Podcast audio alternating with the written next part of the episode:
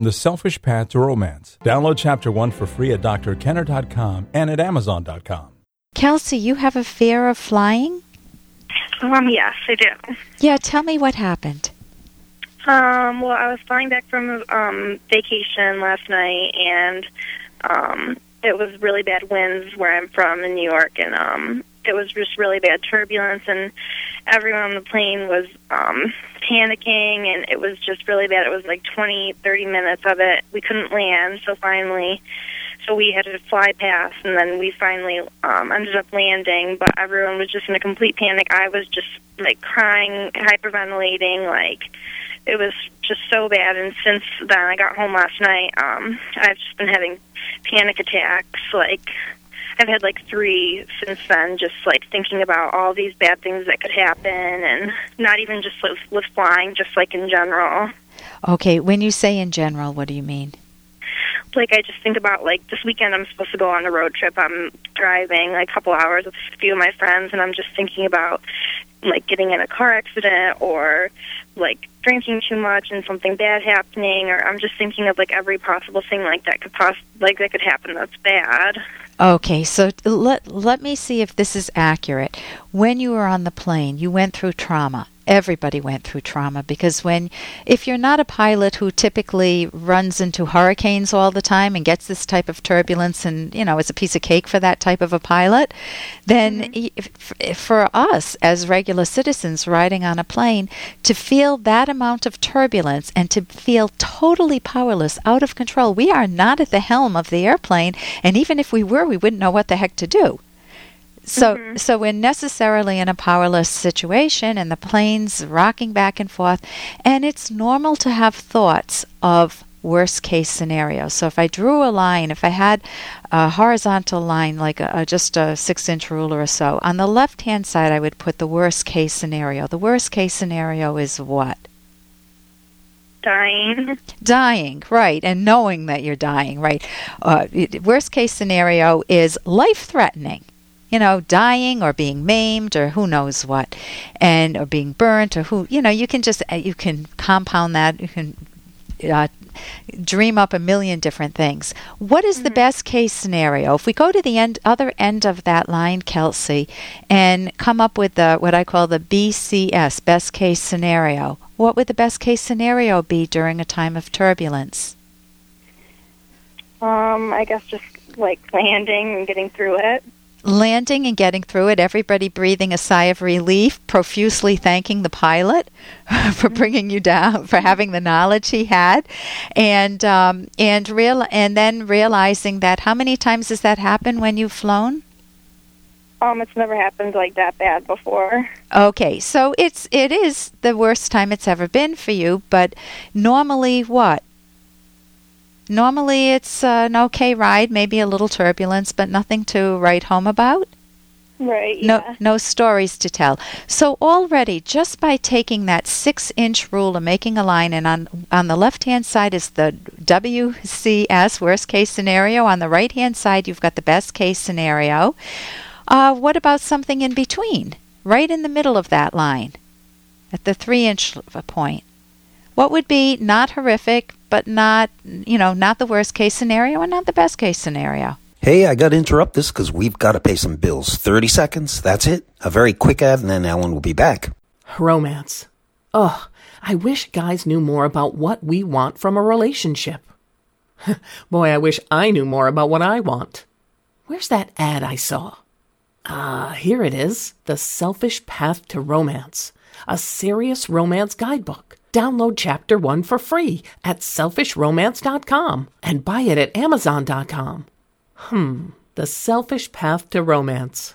That is interesting.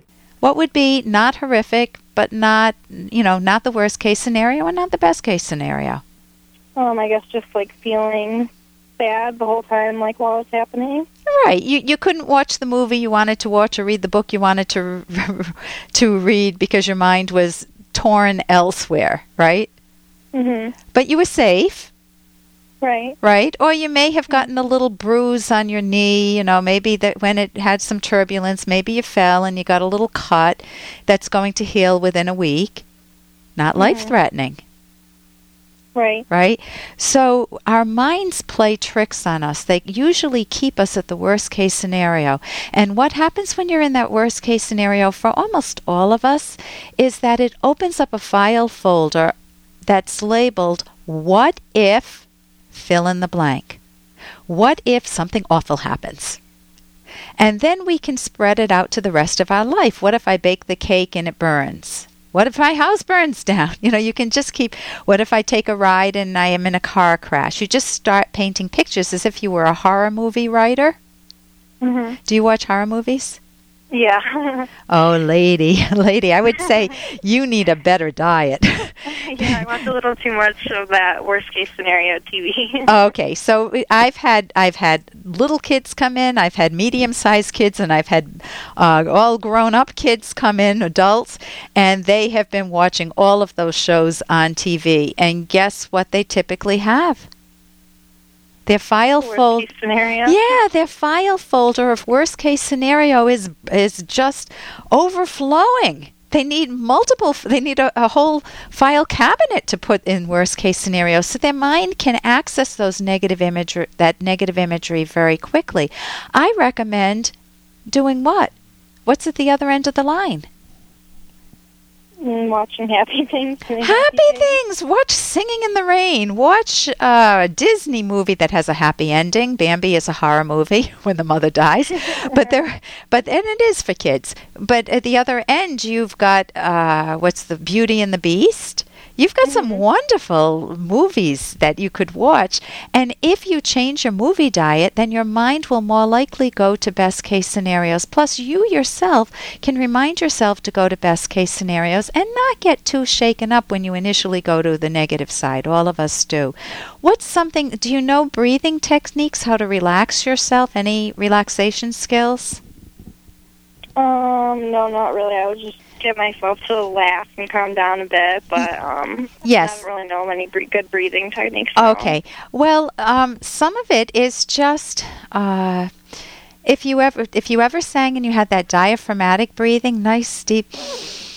You take a deep breath in, and then you just imagine all of your muscles just relaxing, as if they were a sponge that was sque- that had been squeezed, and it can just let out now. You let your hands go, and the sponge goes out. There are lots of good imageries. You can get some relaxation tapes. Some people like listening to the ocean. Some people like uh, listening to bird sounds. Some people have their favorite music. That can also help relax you. You can also go to a website, um, the F A A website, and check out uh, planes, and not to collect the negative, but to collect the fact that it's very rare that it's happened. But you don't need to do that because you already know that in your own experience. Listen, I hope that helps, Kelsey. It does. Thank you very much. Oh, you're advice. Okay. Get a good night's sleep tonight. I'm Doctor Ellen Kenner on the Rational Basis of Happiness. And here's a little more from Doctor Kenner. Why is it so easy to love our families, yet so hard to like them? Well, that is one of those questions that makes life so rich, and psychiatrists richer.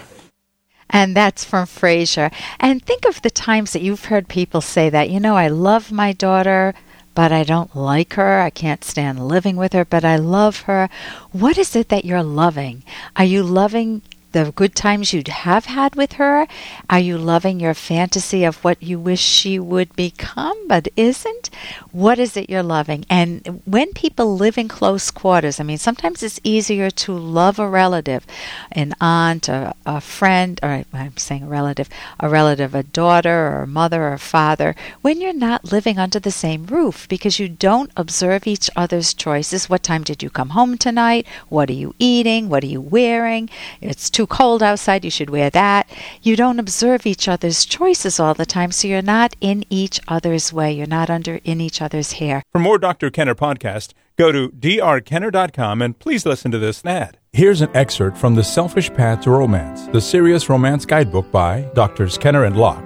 White lies is sometimes used in planning a surprise event, but many people do not like surprise events and feel hurt or duped by the white lies that are used to camouflage the surprise. Consider Sarah's case. For a month, she saw her partner and her best friend furtively whispering to one another when they were around her. They seemed to shun her. When she asked what was up, they conjured various white lies. Sarah felt isolated and she worried about her marriage. When she found out that they had been planning a surprise party, she was not relieved. The party did not make up for that painful period. She had not enjoyed being tricked. She would have preferred having had some choice in who was invited and the pleasure of looking forward to and helping plan the event. You can download Chapter one for free by going to D R kenner dot com and buy it at amazon dot com.